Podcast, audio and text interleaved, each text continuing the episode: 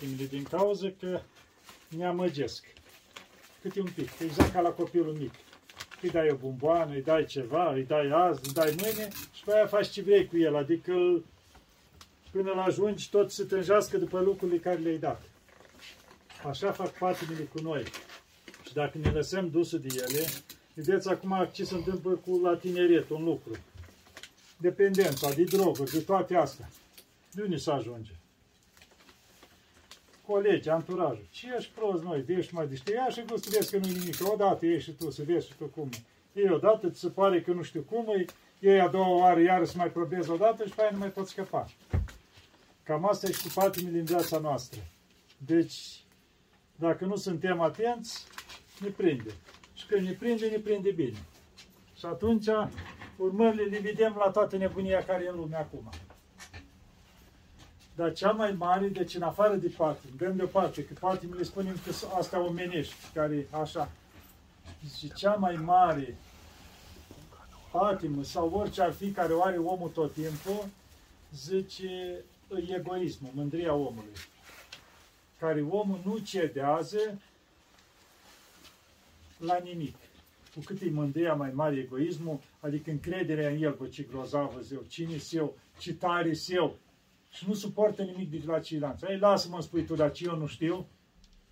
Că de asta era o vorbă și de la părinți, și de la înțelepți, că zice, cine știe că știe totul, ăla nu știe nimic. Cine știe că nu știe nimic, și abia ăla a aflat calea. Pentru că ăla întreabă tot timpul, că el știe că nu știe nimic și tot timpul se interesează, citește, întreabă, bă, eu nu știu, eu sunt prost, și tot timpul întreabă, adică ca să nu greșească. Cel care îi se pare că le știe toate, nu întreabă, nu, no, eu mă descurc, eu fac, și dă cu capul în pragul de sus, de jos, dărâmă, praf iese în urmă, nu, no, băi, s-a întâmplat acum, dar data viitoare merge, cum să nu? Cum le spuneam la mulți cu diferite afaceri. Făceau împrumuturi în bancă, că nu știu ce afaceri vrea să facă, mă, uite în jurul tău. Cât s-o mai încercat același lucru a tău și-o falimentat. Păi nu, că eu las, că eu, eu sunt mai șmecher, eu sunt mai nu știu ce, eu mă discurc. Deci vede că zece mii de oameni în jurul lui au încercat același lucru și toți nu au reușit și zice, eu sunt mai deștept. Și face, falimentează și el, își pierde și casă și tot ajunge pe drumul și dă cu capul după aceea, dar tot nu, că să vezi că nu știu ce, dacă nu vrea să se înțelepțească. Ei, și la fel, poate și ceilalți zece mii de înaintea lui au făcut la fel, nu că eu sunt mai grozav. De asta zice, trebuie să învățăm din trecut întotdeauna, ca să nu mai repetăm. Deci și din trecutul nostru, dar și din trecutul altora. Și ca neam, trebuie să învățăm din trecut, ca popor, prin ce am trecut, prin dictaturi, prin diferite situații, prin diferite... Să învățăm întotdeauna din lucrurile astea, să nu le mai repetăm. Ce s-a întâmplat când a intrat comunismul? Știți exact când s-a încheiat de războiul, comuniștii la noi în țară, ăia înregistrați erau doar o mie. Gândiți-vă, într-o țară, care imediat au venit rușă, i-au impus în funcție, au venit guvernul de acolo cu Ana Paucher, cu ăștia toți acolo și au preluat. Și atunci ei aveau nevoie de oameni. Și ce au făcut? S-au dus și s-au uitat. Băi, care-s bețivanii satului, care-s cutare? Îi chema, vine încoace.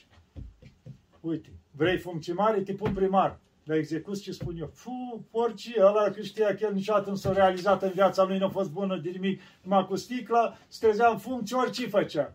Păi, ai grijă, ce mișcă, ce se întâmplă aici, pe ăla l-a închis, pe ăla l-a omor, nu mai ținea cont de nimic. Deci imediat a început să folosească de oamenii slabi, compromiși și așa, să-i ridice în funcție. Și de asta este o vorbă și la Sfânta Scriptură. Zice, când oamenii din nimic ajung sus, adică în funcții, zice, nelegiți în mișună pretutinderea. Adică e un haos peste tot. Pentru că în funcții sunt cei care săraci, nu pot să-și ții pantalonii pii, cum se spune. Și atunci, acum mai pot să ajute pe ceilalți. Ei, și sunt diferite, adică cum au fost dictatorii, au fost comunismul, s-au folosit de oameni din ăștia pentru a se întări. Pentru a... Ei, după ce s-au întărit, o bersanii, cum a fost la noi în istorie, o intradej, o mai strâns și el în dreapta, în stânga, Ei, deja în timp, după ce s-au întărit bine, vedem timpul lui Ceaușescu să trezite ăsta care, prin conducere numai handicapați, prin securitate, și au spus, gata, facultatea Ștefan Gheorghiu, toți trec prin facultate, securiști, cira, toți, avem oameni de oameni să gândească, nu putem duce țara numai așa, o mers până atunci până s-o întări, cum să zice, în diferite funcții. Ei, noi trebuie să învățăm din lucrurile astea. Deci, din nimic, au ajuns să controleze țara. Vedem și acum. Că diferit, de că ăla, las că patru ani ăla nu știu ce, las că cealaltă nu știu ce, dar fiecare la rândul lui introduc legi care nu se mai scot.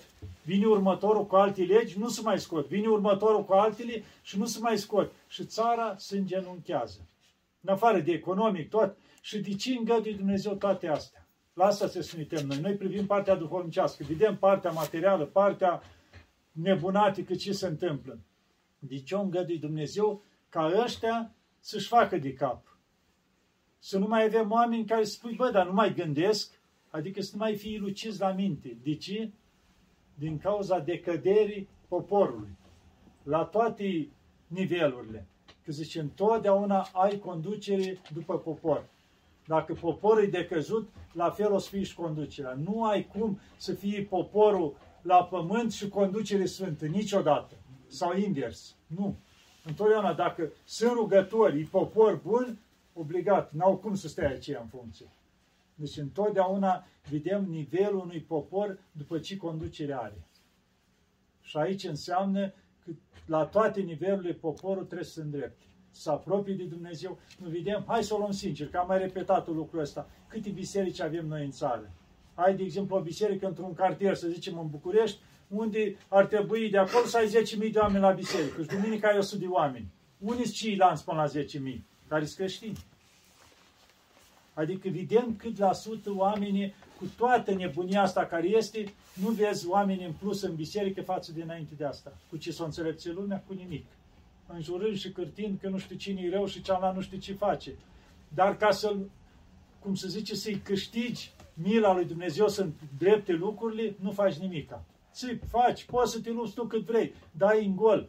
Pentru că n-ai cine să te sprijine. Și cine trebuie să te sprijine? Dumnezeu. Ei, e nevoie de rugători mulți, e nevoie de oameni puternici duhovnicești, oameni morali, oameni cu unul care se ține, se spovedește, merge la Sfânta Liturghie, se împărtășește. Întotdeauna oamenii ăștia lucrează, începe să lucreze conștiința și aceea să atenți un pic cum se poartă cu ceilalți, ce fac, să nu ne dreptățească. Ei, cu cât mai mulți în felul ăsta, cu atâta se îndreaptă lucrurile. Deci nu ai cum să tu, eu sunt bun, dar ce-mi trebuie mie Dumnezeu biserică? Nu, o să faci greșeli nu numai împotriva ta, împotriva la toți ceilalți, pentru că mintea ta e încețoșată fără Dumnezeu. Ești condus de rațiuni și de mândrie. Pentru că tu ai încredere, de ce am nevoie de Dumnezeu, că eu mă descurc. Deci intervine mândria. Și întotdeauna omul mândru face greșeli. Și face foarte multe prin care își face rău și lui și la ceilalți. Și de asta, adică, ca să ne zmerim, primul lucru trebuie spovedanie. Spovedanie cât de deasă. De câte ori? Avem zeci de mii de preoți în țară. Nu poți să spui nimic că n-are unde să duce. Deci în voia cea bună. Deci avem preoți, ai unde să te duci și te spovedești. Deci omul la spovedanie se zmerește. Că ce se întâmplă? Acolo îți recunoști păcatele, te-ai dus și îți spui tot ce ai făcut. E prima treaptă a zmereniei. Și de acolo te ajută duhovnicul, o leacă de pocăință, îți dă o rugăciune, ceva, începi să-ți îndrept viața. Și în felul ăsta, cu spovedanii, cu liturghii mai deasă, cu împărtășanii, cu cei acolo, toate astea omul se limpezește. Și atunci încep o leacă să schimbe fața țării, cum se spune, nu a lumii, că sunt multe în lumea asta, dar cel puțin noi vorbim de nivel de țară la noi. Deci trebuie ca țară ortodoxă să nu poți face un pas în față, adică e cumva rușinos pentru noi. Să batem tot pasul pe loc acolo. Deci trebuie să luptăm, dar cum am spus, trebuie smerenie multă și să pornim de la toate nivelurile, fiecare, adică zicea aia, dar ce valoare am eu ca persoană? Da, ai valoare. În primul rând, în fața lui Dumnezeu, ai foarte mare valoare, cu un suflet în fața lui Dumnezeu e mai scump decât tot ce pământul ăsta. Iar al doilea lucru, poți să faci mult bine, în primul rând în familia ta. Rugându-te tu, rugându-te împreună cu familia ta, tu creezi ceva, adică o legătură cu Dumnezeu, atragi harul lui Dumnezeu, care nu se revarsă numai pe familia ta, pe și ceilalți din jurul tău, cum se zice, că dacă aprinzi un bec mare aici, luminează mai mult decât cum zice, în curte, pui un bec mare, nu numai curtea, ajunge spre vecini luminează, deci eu și ei ceva. Deci tu, fără să vrei, formezi un centru în jurul tău prin care îi folosești ceilalți. Că băi, bă, stai leacă, uite ăștia ce bine se înțeleg, uite ăștia ce viață duc. Începi să-i folosești pe ceilalți din jurul tău. Și fiecare la rândul lor, în felul ăsta, poate să fie un mic început pentru ceilalți. Deci totul depinde de noi. Vrem să îndreptăm ceva? Să începem cu noi înșine. Renunțăm la egoism, ne smerim și începem cu spovedanie, cum am spus, cu rugăciune, să nu lipsăm la Sfânta Liturghie. Eu mă așteptam că ce mai, ce bisericile, ați văzut pe timpul comuniștilor când erau autobuzele alea, trenuri navetiste, când atârnau pe scări, pe unii, se țineau unul de altul, așa erau de pline. Așa trebuie să fie bisericile, agățați oamenii pe geamuri să asculte, să fie cât de mulți la biserică. Pentru că sunt timpurile astea care sunt. S-ai găsit, a, păi ce să mă duc la biserică, să mă infectez, să mă îmbolnăvesc serios, dar când s-a mai infectat lumea la biserică? La biserică îți duceau bolnavi și veneau sănătoși. Boli înainte, lepră, tuberculoză, boli nevindecabilă. Ducea preotul și îi împărtășea, se ducea, îi spovedea. Deci care-i boli mălipsitoare și nu se îmbolnăvea preotul. După ce îi împărtășea, consuma de Sfântul Potir. Toate astea, și acum, vă, eu nu mă duc, mă infectez, vă, eu nu știu ce, unde am ajuns? Unii credința noastră nu mai este deloc. Am intrat în stare de frică și panică care ne-a blocat și suntem așa ca oamenii care nu mai gândesc. Asta am ajuns.